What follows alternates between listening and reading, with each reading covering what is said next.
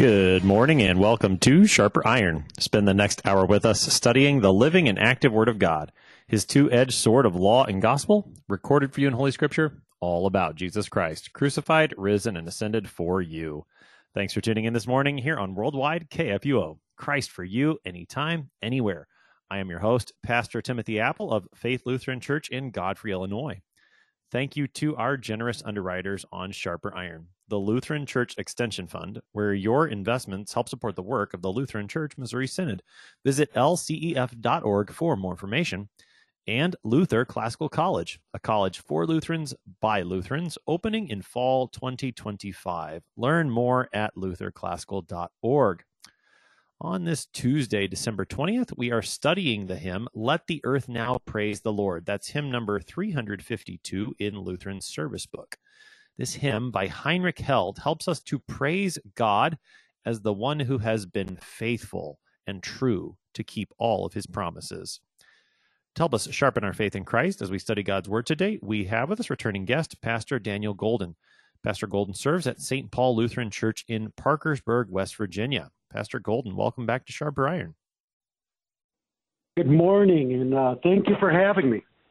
Glad to have you with us today, Pastor Golden. It's a wonderful day to spend some time looking at this wonderful Advent hymn, to consider the blessings of the season of Advent. As we think about this hymn today, tell us just a little bit about the season of Advent in general, why you think it's important for the, the life of the Christian church and the individual Christian. Yeah, certainly. Um, in Advent, we certainly learn of the coming of the Lord. And the way I like to think of it, because we have uh, different readings that take us through different directions through the season of Advent or the coming of the Lord, is in past, present, and future.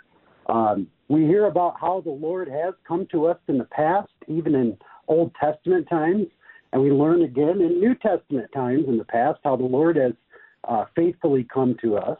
We learn about in the present time, of course, how the Lord comes to us in word and sacrament and we learn about the future time when the Lord will will come again as He has promised.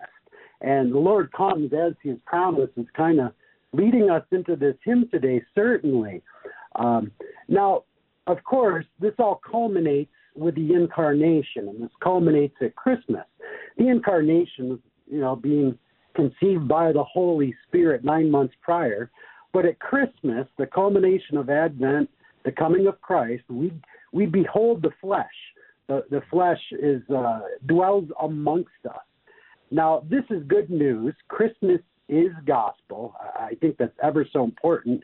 Um, and you know, many many Christians see it as good tidings of great joy, as it is said.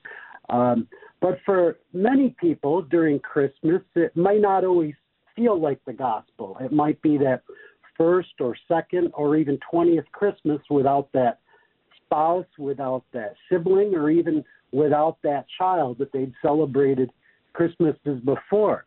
But you know, even even for them who uh, may not feel like rocking around the Christmas tree at Christmas, even for them, Christ comes. Christ comes, and uh, it, it's up to it's up to us to proclaim that as good news and why it's good news for them. And Christmas comes, yeah, like it or not, want it or not, because God knows you need it. I appreciate what you said about those who you know may not always feel the glad tidings of this season. It the mourning is often so acute during these times of of celebration for those whose loved ones have died. And so to have the the hope of the Christian faith at this time is such a wonderful comfort. And what I really appreciate about Advent hymns, you know, when you don't feel like rocking around the Christmas tree and those, you know, secular songs that you hear on the radio that have the the good feelings attached to them when they just don't make you feel all that great. We have these beautiful hymns of the church that give us the true hope that is ours in Christ, eh, the one that we have today that that the Lord keeps his promises. What he promised to the fathers of old, he has done. And so we have the confidence that he will keep the promises that he makes to us as well. And so I, I love the season of Advent for that reason, because it, it reminds us of that hope during a time of year that sometimes the, the hopelessness could be overwhelming. here's the real hope that we have in Christ. And so, what a joy it is to proclaim that both in word and in song as we get to look at hymns today. Pastor Golden, what's your favorite Advent hymn? You know, we're only one page away from it today, and that's uh, 353. Jesus came, the heavens adoring. Okay, um, now tell me, tell me why? Because as it turns out, we're not going to get to look at this one on Sharper Iron. We didn't have enough days of Sharper Iron during Advent to look at every single hymn. So since uh, we're not going to get to look at 353, give give me a little bit of reason why. Well, I, I like uh, well at the beginning of the stanzas. Uh, Jesus came, Jesus comes, Jesus comes, Jesus comes, um, and, and then it repeats in the stanza, of course, and then we get to say Alleluia in it. Um, but especially, you know, that the, the fourth stanza in there, uh, Jesus comes in joy and sorrow, shares alike our hopes and fears. Jesus comes, whatever whatever befalls us. So it, it kind of it, it's a no matter what Christ comes. Christ comes to you wherever whatever your spiritual condition might be, whether it be of um, joy and peace or whether it be of unrest and anxiety. Um, he comes to cheer your heart and dry your tears. Yeah, that is fantastic news there in hymn number 353, Jesus Came the Heavens Adoring. We've been talking about favorite Advent hymns all along during this series, and I've been asking you, dear listener, to send email in, and we've gotten some feedback, which I really appreciate. Jesse in Omaha, Nebraska says that his favorite Advent hymn is The Night Will Soon Be Ending, particularly the fifth stanza he's been meditating upon and thinking about and rejoicing in that hymn.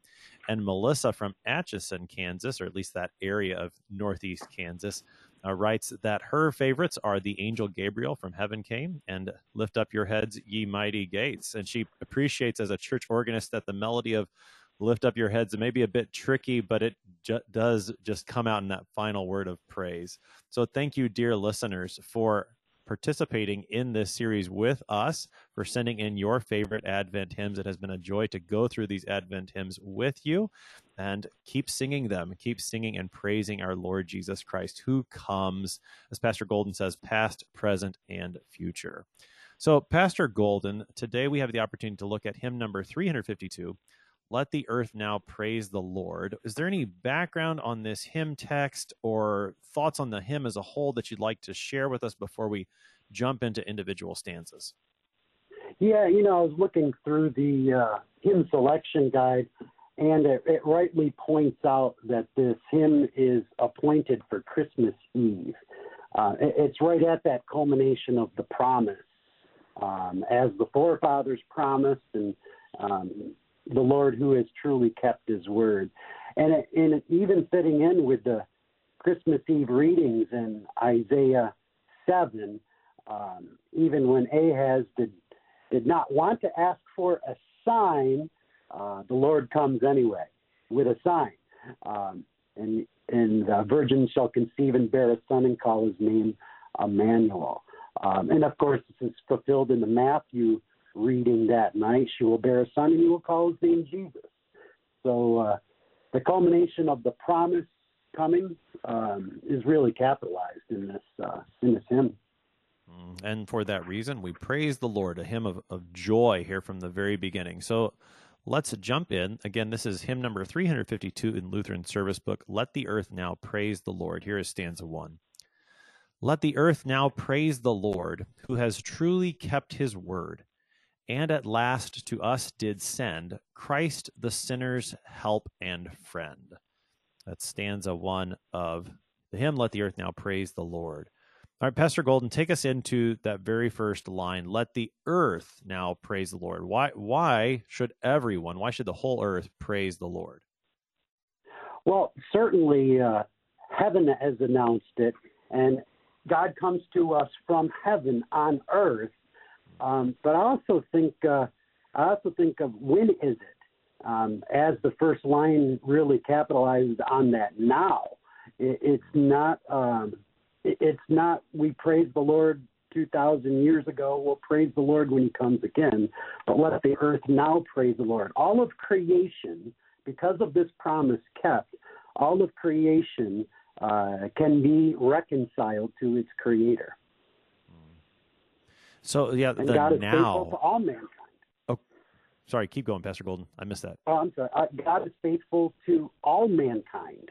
Um, it's not let the elect praise the Lord or let let this person or that person praise the Lord. It's let the entire earth now um, praise the Lord because He's mm. kept His word. I appreciate you bringing out a couple of things there. One that you know it is the earth that praises the Lord, so that includes all of creation. I mean, think about in the Psalms where the the hills and the trees are clapping hands, and everyone, all creation is shouting for joy. That that's included, and then this means all humanity is to praise the Lord because His faithfulness to His promises isn't just for the elect; it is for all people, and so all creation, all all people are called upon to praise the Lord and to do so now. I, I I'm glad you emphasized that because one of the I guess the tendencies that I have during the season of Advent is to sort of imagine these hymns being sung by the saints of old. You know, and this hymn is going to mention some of the saints of old. We're going to talk about Abraham and Jacob in a bit. And so sometimes I, I picture this hymn being, you know, sung by those who are experiencing the promise being fulfilled for the first time at the birth of Jesus and the, the saints of old singing it. But it's not just that. And we, we have talked about this in previous hymns, but I guess it's just a one of those things that it, sometimes a habit that's hard to break. This isn't Advent isn't just, you know, putting yourself back in time in their shoes, you know, imagining what it was like to wait and then being surprised and, and wondered at, at the fulfillment of the promise. But actually it's the praising of the Lord that happens now for us in the present as we continue to experience God fulfilling his promises to us of being true to what he said to us. So that the now is a is a really important part of this first line. Yeah, you don't have to say, I wish I was there when it happened. Um, that's that's not necessary. Yeah. Yeah, that's right. So let the earth now praise the Lord. And the reason given in the hymn is that he has truly kept his word. Talk about the, uh, this is a, an important theme, I think, in this hymn. Talk about the faithfulness of God to keep his word. Yeah, the, the promise of the coming of the birth of Jesus Christ has been promised as early from Genesis, and, and we'll even see that in the next stanzas as well. Um, but the word being fulfilled also means the word becoming flesh. Um, God is a faithful God who has kept his word, will keep his word, and always keeps his word.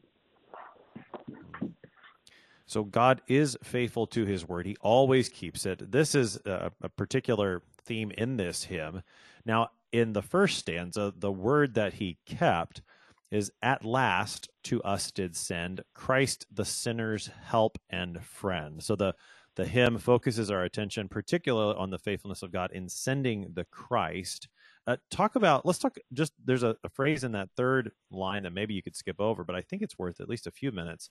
And at last to us did send. Talk about the at last of send the sending yeah, of this Christ. Is, this is the cry of the faithful. Oh Lord, how long? Oh Lord, how long do we have to wait? Um, and uh, the cry of the faithful now cry out. It's it's now here it is at last. No longer do we say, how long before you send us a savior? How long before you send us the one to stomp out the serpent's head? Um, now it's here. Mm, that's right. Yeah. So at last, I, I, I remind I'm reminded of the passage from Galatians 4 where Paul says that at the when the fullness of time had come at just the right time at last the Lord sent his son. That's what this stanza is proclaiming to us. And at last it sent Christ. So we can talk about the title Christ and then why he's called both the sinner's help and friend. Yeah yeah this is I I, I love I love looking into this because um, well who in the world wants to help a sinner uh, who, who in the world also wants to be a, a sinner's friend? Um, we who sin against each other so much, we, we learn throughout our lives, um, throughout many different Advents and Christmas seasons, that helpers abandon you, you abandon others. Um, friends also abandon you. As a sinner, um, you are abandoned by other sinners. So Christ being the sinner's help and friend is an answer to the resulting loneliness Um, now, now let's think about too. What does a friend do? Well, a friend listens to you. A friend listens to you when you speak to them. Um, a friend also replies. A friend has compassion, uh, quite literally feels what you feel. Uh, when your guts turn, his guts turn. Um, and a good friend will also set you straight, right? It's not mm-hmm. just about what you want to hear, but a good friend tells you what you what you need to hear. Um, that's uh, that's the good news of a sinner's helping friend um, coming in Christ. You know, um, and there may be others that don't even want help, or or they don't even want to sign. Uh, Ahaz certainly didn't want to sign, but the Lord offers one anyway. A good friend gives you help anyway, and as sinners, we need help. we need friends, um, and, and there's there's really no better help and friend for a sinner than Jesus Christ, who removes uh, the sin away. Yeah, and and this is what makes this what this is what makes it good news is that Christ comes as our help and our friend, even for us sinners, those whom others might, you know, I mean, how do we treat those who would sin against us? So, so often we reject them. We say, "I'm that's enough of that. I'm done with you." Instead, Christ comes as our help, as our friend, and he comes specifically for sinners. I, I'm reminded of his many interactions with the Pharisees and the scribes and the religious leaders who often are not happy that Jesus is eating with the tax collectors and sinners. And Jesus says, This is who I came to help. I came for sinners because the righteous, if, if you're righteous, then you don't need my help, Jesus would say. But if you're a sinner, and I hope you are, I'm I'm here for you. You know, I mean, this is this is what makes it good news. Yeah, absolutely. Absolutely. Yeah. All right. So let's take a look now at stanza two. What the fathers most desired, what the prophet's heart inspired, what they longed for many a year, stands fulfilled in glory here. That is stanza two of the hymn, Let the Earth Now Praise the Lord. All right, so here in this stanza, Pastor Golden, we start thinking we start thinking about those who came before the saints in the Old Testament. We talk about the fathers, the prophets. Uh, let's talk about the fathers desiring. What what is what's going on in this stanza? Um, what, the fathers most desired was uh, deliverance, uh, redemption into the promised land. They wanted to to dwell with God, um, to dwell with God fully um, to be able to be to stand in His presence um, is not a sinner. Um, it, it, and they wanted a, a, reward. And I know we're jumping into stanza three, but stanzas two and three really do uh, tie into a lot to each other here. Yeah, they do. They certainly do. Because in, in stanza three, we're going to get some specific mention of some of these people that are are desiring and receiving the help. You know what the fathers most desired uh, at least in, in, my mind, I actually go to the very beginning of the New Testament, and uh, Saint Simeon, I think, is a good example of someone who's desiring, who's looking forward to the coming of the Christ. And you see that desire, and then when when the fulfillment is there, the joy that he has to to see it. Uh, what about the prophet's heart inspired in the next line? Um, what the prophet's heart inspired um, is, gosh, we can see the line of prophets, and we can see the line of fathers too. Uh, I can't help but think about the culmination of this in the uh, first chapter of Matthew, the book of the, and it starts out the book of the genealogy of Jesus Christ, the son of David, the son of Abraham. Um, and the prophets' hearts were inspired by the word of the Lord that came to them, in which they were told to repeat. And um, I also think this too, I guess more personally for pastors. Um, pastors are uh, permeating over the word of the Lord and repeating the word of the Lord, uh, and it also inspires it inspires me. Um, it inspires me to, uh, in my faith, to look forward to that promise coming. Um, it makes me long for what at last to us will be sent. Mm. Yeah, I, in fact, we were. I, I appreciate you saying that about you know the way that this works on pastors too. We were actually singing this hymn last night as a part of our, our family devotions. My wife was playing the piano, and as I was singing along throughout the whole hymn, I mean, just every stanza as I sung it built that longing in me for Christ to come. You know, I mean, just it's it's wonderful how the Lord's word works on all of us, pastors included, through the the readings and the hymns of Advent to help us long for and to look for in hopeful expectation for that resurrection on the last day. And certainly that's what the the fathers and the prophets were looking for in the Old Testament, what they longed for for many a year stands fulfilled in glory here. Take us into those last two lines of that stanza. Yeah, I think this uh, this actually ties back to the first stanza of uh, "Let the Earth." Now, in the first stanza, we kind of answered the question, you know, when is it? You know, it's now. It, you know, he has been sent. The second stanza stands fulfilled in glory here. Answers the question, where is it? You know, if you if you missed it in the first, it, it's all of the earth, and it's here. Stands fulfilled in glory here. Um, heaven has come down on earth in the form of uh, um, in the form of man, but yet not a sinner. Well, so it stand this what they long for stands fulfilled in glory here. As I was reading it just a moment ago, what really struck me is the the glory aspect of it because stands fulfilled in glory here. When you think about what we're preparing to celebrate in just a couple of days at Christmas, we're talking about a poor baby who's going to be laid in a manger.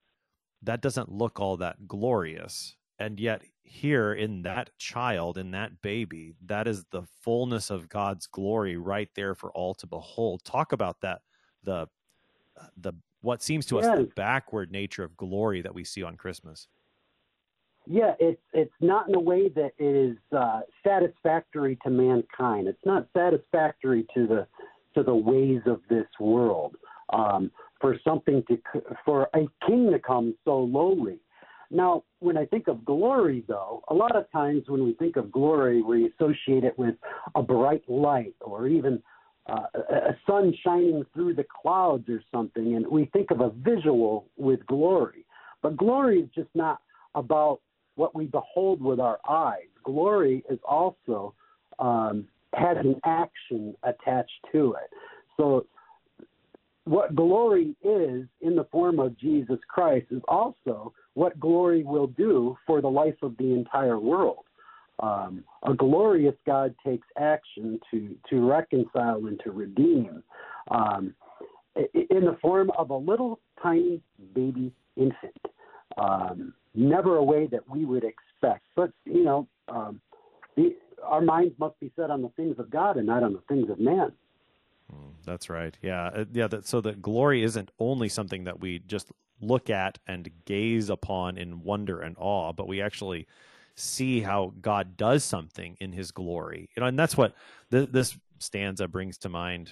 The Christmas Gospel reading from John chapter one, where St. John tells us that the Word became flesh and dwelt among us, and we have seen his glory, glory of the only Son from the Father, full of grace and truth. But again, how do you see that glory? It's by what Christ comes to do. And, you know, particularly in John's gospel, to see Christ's glory is to see him crucified, to see him raised up on the cross to draw all men to himself so that by that death he brings salvation to to sinners. I mean, there's there's glory, which again is not what we would expect when it comes to what would a glorious king do. Well, our glorious king dies on the cross for us, and that truly is his glory. And, and the so the culmination that we're going to see at Christmas, of course, is going to push us forward into the whole ministry of Christ to show to see how that glory is revealed in all his ministry, even in the most humbling of ways. Yeah, and that that glory, um, I think of the Hebrew word kavod mm. for for glory. It's got a heaviness to it, um, and, and, full glory is is an infinite heaviness. And by heaviness, I mean it, it, it's got worth. Um, and that worth, that heaviness, that full glory of God um, is the only thing that can balance the scales in our favor. Hmm. Yeah, the the great worth of what Christ has done by his incarnation, by his birth, by his death, resurrection, ascension, and his coming again in glory on, on that day when glory will not be mistakable at all. That has great worth for us sinners. That's what this hymn is proclaiming to us. We need to take our break here on Sharper Iron. We're talking to Pastor Dan Golden this morning about hymn number 352, Let the Earth Now Praise the Lord. We will be right back. Please stick around.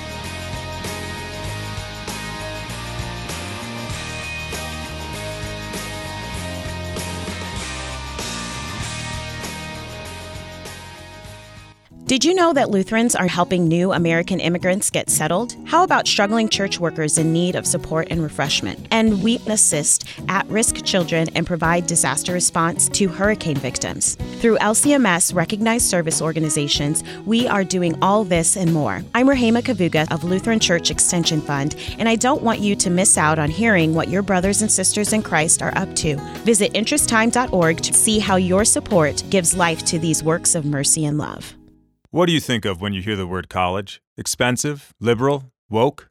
Imagine a college that is affordable, a college that is unapologetically conservative and Lutheran, a college that won't take a dime of federal funding, a college that teaches the best of our Western heritage, a college where students grow in the Christian faith instead of leaving it behind. This is Luther Classical College, a college by Lutherans and for Lutherans. Visit our website, lutherclassical.org, subscribe, become a patron, and join the thousands who are making Luther Classical College a reality. Welcome back to Sharper Iron. It is Tuesday, December 20th. We are studying the hymn, Let the Earth Now Praise the Lord. It's number 352 in Lutheran Service Book. Our guest this morning is Pastor Daniel Golden. He serves at St. Paul Lutheran Church in Parkersburg, West Virginia. Pastor Golden, prior to the break, we looked at stanzas 1 and 2. Now we turn to stanza 3. Abram's promised great reward, Zion's helper, Jacob's Lord him of twofold race behold truly came as long foretold. Stanza three of let the earth now praise the lord. All right so pastor golden take us into that first line abram's abraham's promised great reward. Sure sure.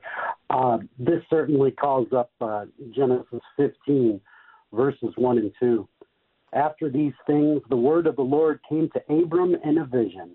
Fear not abram I am your shield. Your reward shall be very great. But Abram said, O Lord God, what will you give me? For I continue childless, and the heir of my house is Eliezer of Damascus. Um, in this, in the first verse, we wonder, well, what what, what is the reward um, that Abram may be thinking about? Um, for the Lord says, Your reward shall be very great. Um, and this is partially has to do with the inheritance. Now, inheritance isn't always uh, it's it's not relating to financial riches and wealth and power and, and fortune. Um, and that next that second verse gives us the, the clue of that. For I continue childless. The reward that Abram um, shall receive, and as is promised, um, is is many nations, the many sons of um, Abram's future being Abraham. Um, and, and, this is what is uh, culminated in the promise of Jesus Christ, which comes out in that uh, the book of genealogy of Jesus Christ, the son of David, the son of Abraham. Uh, the reward will end. The reward will end in a savior, and it will come through um, many lines through the genealogy. It even comes through barren wombs, and finally it will come through in a virgin womb. So when we refer to Christ, Jesus, as Abraham's promised great reward, we're recalling this promise that God makes to Abram on multiple occasions. You know, you, you mentioned the text there in Genesis 15, which is where you get that language of reward very specifically. But you know, you can go into Genesis 12, where the Lord initially calls Abraham and forward into to the rest of Abraham's narrative in the book of Genesis, and over and over again, the Lord promises Abram that this child will come to him, and certainly that child comes. but all of that pointing forward then ultimately to Jesus Christ. As you said, Matthew announces that Jesus is that son of Abraham, the one that would bring blessing to all families of the earth. So that, the, and that's a, I think an important point to to remember here in verse 3 that Abram's promised great reward is not just for Abraham and not just for the family that can trace their genealogy back to him, you know, via bloodline, but it's for all the people of of faith, as Paul would said. You know, I mean, that's and that verse there at the end of that text in Genesis 15, verse 6, where the Lord credits Abram's faith as righteousness. That yeah. means that this pre- promised great reward to Abram is for all people who put their trust in Christ Jesus, including you and me. There's that present tense of Advent again. Yeah, yeah, absolutely. So we've got Abram's promised great reward. Then in the there's two in the next line. So talk us about talk to us about Zion's helper. Yeah, so Zion is the place where the ark dwells. So, so therefore, Zion is in Zion is also the place where God dwells. Um, and where God where God is, we have we have this help. Um, this help is also part of the reward. Um, from Psalm 14, I think it's verse 7, oh, that salvation for Israel would come out of Zion. Um, Zion is the place where God dwells, and in this promised great reward, Zion's helper, is where God is coming to dwell in the flesh with his people, with with Zion. So, with that reference to Psalm 14, verse 7, which is one that I had, had seen as well, that salvation for Israel would come out of Zion, again means that Zion's helper, uh, Christ Jesus, isn't just the helper for Zion, but the one who comes from Zion to help Zion, of course, but also all mankind again. I, which uh, that that brought to my mind that passage from Isaiah chapter two, where the prophet sees this. It does. I don't think he names Zion there specifically, but he's talking. Yeah, he does. Out of Zion shall go the law. So it, in Isaiah two, he talks about the mountain of the house of the Lord being raised up and drawing all people to it. Right, so that the the help comes from Zion as well. It's not just that Jesus helps Zion. Certainly, he does help the people of Jerusalem and and the people of Israel, but he comes from Zion to help all people. And here again, we have that language of helper, which we talked about in stanza one, the sinner's help and friend. Here he is Zion's helper. What about Jacob's Lord? Yeah, now it, it, Zion's helper certainly speaks to the divinity of the help. Um, then, of course, uh, mm. Jacob's Lord can talk, certainly speaks to the humanity um, the man whom uh, the man whom, whom wrestled. Um. When, uh, and that brings up the second half of Psalm 14, is 14, 7 as well. When the Lord restores the fortunes of his people, let Jacob re- rejoice, let Israel be glad. Um, so we have a little introduction, I see, to the twofold race line um, coming up. We've got a a divine God. That the help comes from the actual source where God dwells, and um, this will come in the form of a man, Jacob's Lord. Mm, right. So, okay, and with Jacob's Lord, then you're you're particularly referencing the account in Genesis 32, where Jacob spends the the night wrestling with that mysterious figure who turns out to be the Lord. But I, I think that's a that's a great account to bring up in this context because there you see how you know the lord even in that wrestling blesses jacob such that it's you know it's it's a strange encounter to be sure but it is one that ends with blessing for jacob. And and that blessing then for jacob so jacob's lord comes in fulfillment in this one who has come at christmas who is born for us at christmas. And here he's called him of twofold race behold. So talk about this the two natures yeah, it's in a very Christ. peculiar way. Uh, it's a very peculiar way to talk about the uh, the natures of Christ um, as a twofold race. And I was looking at the original uh, German translation from Heinrich Held, and, and it's also the champion of two origins, the champion of two two origins. And, and I didn't see this until I, I had studied it. But looking at Zion's helper and Jacob's Lord goes into this twofold race, the champion of, of two or, origins. So part of this promised great reward um, in God's faithfulness, in the coming of Jesus Christ, is a duality. Uh, the duality of Christ is part of, of the reward. And this is exactly how he can be um, the parishioner, the sinner, my, for me, he can be my help and friend because he comes from the source uh, of divinity because he is divinity and he's also a man. Um, it's so the duality of Christ is certainly part of the the reward, um, and we have this behold again, and behold is not just done with our eyes, you know, when we behold glory, or when we behold Jesus Christ. Beholding is is all encompassing of the senses. It's it's an especially what we hear in His Word. So we have again this hymn of twofold race. Behold, that Christ is both fully God and fully man at the same time. And he is the one who truly came as long foretold. There, yet again, the hymn emphasizes the truth of God's word that he does what he says. And he's certainly done that by sending Christ, the one who is God and man, for us sinners. Yeah, certainly. Um, it, it's uh, it's a nice way of uh, it's the nicest way of saying "I told you so." I suppose that um, just as God's word said, God's word did, and God's word promised and delivered. Hmm. All right, so let's turn now to stanza four. As your coming was in peace, quiet, full of gentleness, let the same mind dwell in me, which is yours eternally. That's stanza four of the hymn, Let the Earth Now Praise the Lord. Okay, so as your coming was in peace, quiet, full of gentleness, what is what's being spoken about Christ in those first two lines of this stanza? Well, this begins to answer the question: What's what's the nature of this coming of God in the flesh? Uh, what's the nature of the this coming of God as a, a, a baby, um, the coming of the reward. Uh, well, his nature is one of humiliation.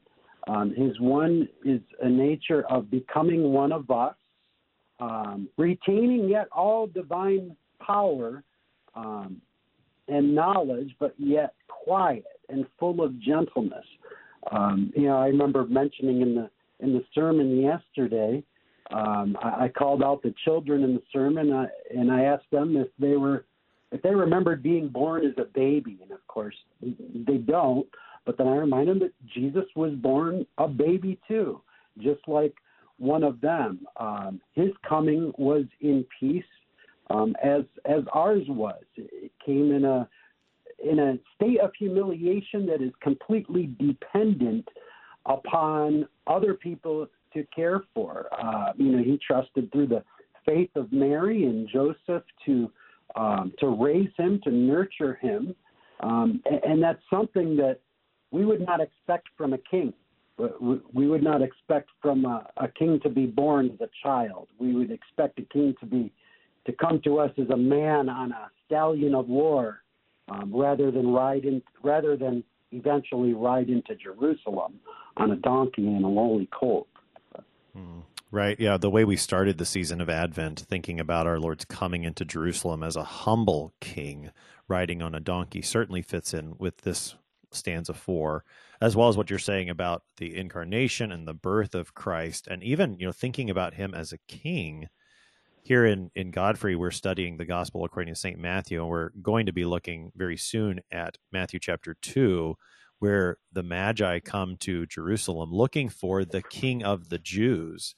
And there's quite a contrast in that text between King Herod and the way he behaves and King Jesus and the way that he acts. And you see, among other things in that text, how Jesus does come as a king in peace, quiet, full of gentleness, uh, willing to to suffer on behalf of his people, willing to uh, bear the anger of a of a wrathful king, so that he might be our true king, the prince of peace, to use the language from from this stanza, quiet, full of gentleness. Certainly, we see this throughout our Lord's ministry when He comes to save us. Now, the the way that this stanza uses that is then in a prayer.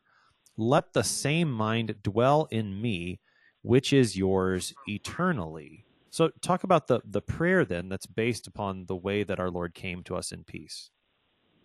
Yeah, it, it's uh, it's a prayer of asking for the nature that we wish for. You know, what what nature do we wish for? What we ask for a humble nature, a nature of humiliation.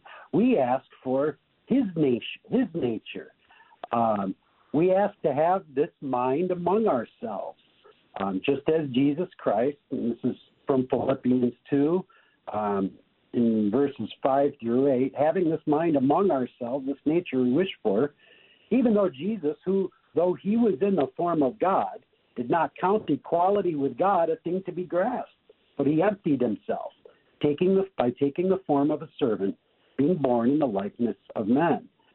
And being found in human form, he humbled himself by becoming obedient to the point of death, even death on a cross. Oh, that we, would we take such um, a humility, a uh, an approach of humility in our spiritual life, um, in our physical life, in our Christian life, is, what we would pray for, uh, because a, a humble mind loves God, and a humble mind loves other, loves others. An exalted mind more, tends more to love themselves. Um, so we want that same mind of humility to to dwell in us, and, and we confess in prayer, it is His forever and ever. Mm. This last line of stanza four struck me particularly in the season of Advent because it's not. You know, you, you read from Philippians 2, which is a text that I normally associate with Holy Week and thinking about the humiliation of Christ there. But to hear it in the season of Advent, I, I, really appreciate because uh, at least as I've been, you know, singing the hymns of Advent and hearing the the readings from Holy Scripture, I, I tend to think a lot about you know preparing my heart to receive Jesus, certainly in humility. I mean, a lot of the hymns have prayed for exactly that. Lord, make my heart humble so that I can receive you in the right way. But I don't always take the next step and start thinking about, okay, well, what does that now mean for the way I treat my neighbor? And so I, I really appreciate that this hymn brings that out specifically, you know, that as Christ had the the mind of peace and quietness and gentleness, now let that mind dwell in me also, certainly in, in my approach to receiving Christ as Lord, but also toward my neighbor, as St. Paul makes plain in Philippians 2. So I, I really I appreciate that about this hymn because it's not something that I I guess I think about quite as often with the season of Advent. But now that this hymn brings it up, it's like, well, of course, I should be thinking about that too. That the humility to receive Christ also then would extend to the way I, I treat my neighbor. Certainly, certainly. Um, humiliation has a lot of value, but and we have to be careful. The moment that we try to be humble, that's right. Um, we are not I'm more humble than you. so we have to learn to be content. that's right. That's right. All right. So that's stanza four, the prayer from Philippians chapter two. Now stanza five. Bruise for me the serpent's head, that set free from doubt and dread, I may cling to you in faith, safely kept through life and death. That is stanza five of him. Let the earth now praise the Lord. All right. Bruise for me the serpent's head. What's the scriptural background? Oh, that that's the first gospel of the of the Bible, Genesis three fifteen. I will put enmity between you and the woman, and between your offspring and her offspring. He shall bruise your head, and you shall bruise his heel. Uh, certainly, um, the very first promise of the gospel of the coming of Jesus Christ, of the defeat of Satan, the defeat of the certain, serpent, um, is how the promise is kept. And that's the que- that's the question that's answered here. I find it interesting that Heinrich Held, as a as a poet here, um, asked for Jesus to do this in the present. Um, because you know when we think about the bruising of the serpent head, you're like, oh yeah, that was done. That was done on the cross. Um, but Satan still battles us daily, and it is a continued petition um, to ask Jesus to um, quell um, what Satan is trying to do in our lives right now, um, and that is put doubt and dread in us, um, and of course to uh, weaken our faith. And I think that's what the stanza really gets into. Yeah, I that struck me as well that it is a, a prayer for Christ to do this now, bruise the serpent's head now, not something like you know you have bruised for me the serpent's head, but do this still today. And so you you brought up the certainly the background from Genesis three and that Christ has accomplished that on the cross. My mind also went to the end of uh, the letter to the Romans in Romans sixteen verse twenty. St. Paul writes there that the God of peace will soon crush Satan under your feet the grace of our Lord Jesus Christ be with you. So that, you know, the, the prayer that, that Heinrich Held offers for us to sing here is quite appropriate. As, as you're pointing out, you know, St. Paul even says, God's going to crush Satan under your feet very soon. And so, because right now we know that the devil is a, a roaring lion. If we use a, a different image from scripture, he's seeking to devour us. And so the necessity for us to, to pray that Christ would do exactly this uh, is is so important. You know, I mean, I, I think we could connect this to the the small catechism on the Lord's Prayer, particularly the sixth and the seventh petitions, that God would not lead us into temptation, but deliver us from evil. That He would, you know, prevent the devil from from doing what he wants to lead us into to doubt and dread. That's always struck me in the sixth petition, particularly. You know, what what would the devil like for us to do? You know, well, the first things are false belief and despair, and then the other great shame and vice. And and here, you know, Heinrich Held, he it's like he's echoing Luther's explanation there to the the sixth petition. Satan would love to bring me into doubt and to dread. Lord, protect me from that. Defeat Satan. And I, I didn't think of this until now, but it's also in our litany. Um, we pray the litany on Wednesdays in Lent here, and, and I think my favorite line in the entire litany is uh, to beat down Satan under our feet. Um, and that certainly ties to this petition as well. That petition is this petition. So, bruise for me the serpent's head, that set free from doubt and dread. This is the, the prayer that we offer regularly in the Lord's Prayer. And then we continue in the prayer, I, that I may cling to you in faith, safely kept through life and death. Talk about the, so we want protection from the devil for this purpose. Talk about the purpose that's laid out in the second part of this stanza. Yeah, in these promises, uh, in these promises, we've in this hymn we've answered a lot of questions of when is it, where is it, how is it done, what is the reward, what nature sh- shall we pray for, and how is the promise kept. Now we now we kind of uh, we we get to the question of the sinful self, and that's uh, what's in it for me, what's in it for me and uh, this is what's done completely for you, and you know without your without your deeds that you are safely kept through life and death. Um, in uh, how are you kept safe in death? Well, death is not the end, certainly. Um, and to be safely kept is also to be guarded. Um, he guards us not just in death and when we take our last breath on this earth, but He guards us every day. He sustains us. He feeds us. Uh, he feeds our souls with the Word. He feeds our souls with the sacrament, um, just as He uh, provides everything for us. Mm. So that we would cling to Him in faith, safely kept through life and death. And then stanza six is going to take us forward. You mentioned at the beginning that Advent has the past, the present, and the future. We've seen all of that in this hymn, and now we particularly see the future in stanza six. Then, when you will come again as the glorious King to reign, I with joy will see your face, freely ransomed by your grace. That is stanza six of the hymn, Let the Earth Now Praise the Lord. so, Pastor Golden, take us into those first two lines of this stanza that speak about Christ coming again, his his future coming on the last day. What are we what are we talking about in those first two lines?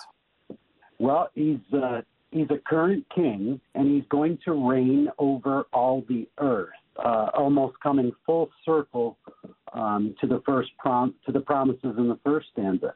In other words, there's a there's another promise of coming, and another promise is coming, and we should know we should know because we believe through faith um, by His grace that He's kept all these promises in past, past and present. Um, it's not a matter of Lord when you will come again. Um, as we see in the stanza, then when you will come again. There's a certainty to it. Um, and uh, it, even though he, is, he has come to, uh, well, I'll read Matthew 20, 28. Even as the Son of Man came not to be served, but to serve, and to go and, and to give his life as a ransom for many that that's what he did in the, the current coming. And then Jesus says himself in John 14, 3, and if I go and prepare a place for you, I will come again and will take you to myself, that where I am, you may be also. So in this reign, the glorious King is going to um, do as glory does when he comes back to when he comes back in full glory to this earth uh, to take us home. Well, those who those who in faith know know and believe and know he is king um, will be taken home, and even those who don't believe he is king will know that he is king. There's such a certainty and hope in the second coming of Jesus Christ that is um, that, that, that really only Scripture can um, bring out the fullness of. Mm, that's that's right. Talk about the last two lines now. I with joy will see your face, freely ransomed by your grace. You know, uh, where you you mentioned the the nature of Christ coming. That you know, for unbelievers, that's not necessarily going to be the day of joy, but for Christians, there is great joy. Talk about the joy that is ours looking forward to this last day and the joy that will be fulfilled on that day. Well, uh, Christ, the sinner's help and friend, will come to help the sinner. Uh, being ransomed by his gifts, we are bought back. Um, and the forgiveness of sins ends up as a complete reconciliation of creator and creation. And to understand this, this creator is made of pure love. Um, how can we not smile? How can we not be joyful? How can how can every tear not be wiped away from our face um, when we when we once again uh, see the full light and glory of uh, Jesus Christ with our own eyes? Um, it, it is an absolute gift for this second coming of Christ to come to be uh, reconciled in a great reunion um, that that will last forever.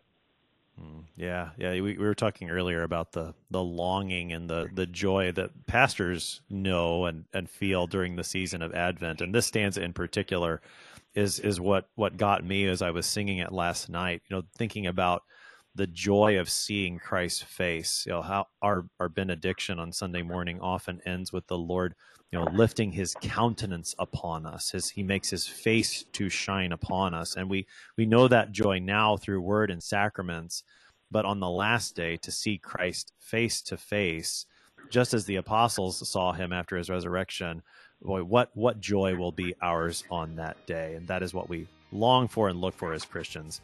Pastor Daniel Golden is pastor at St. Paul Lutheran Church in Parkersburg, West Virginia helping us today to look at hymn number 352 in Lutheran Service Book, Let the Earth Now Praise the Lord. Pastor Golden, thanks for being our guest today.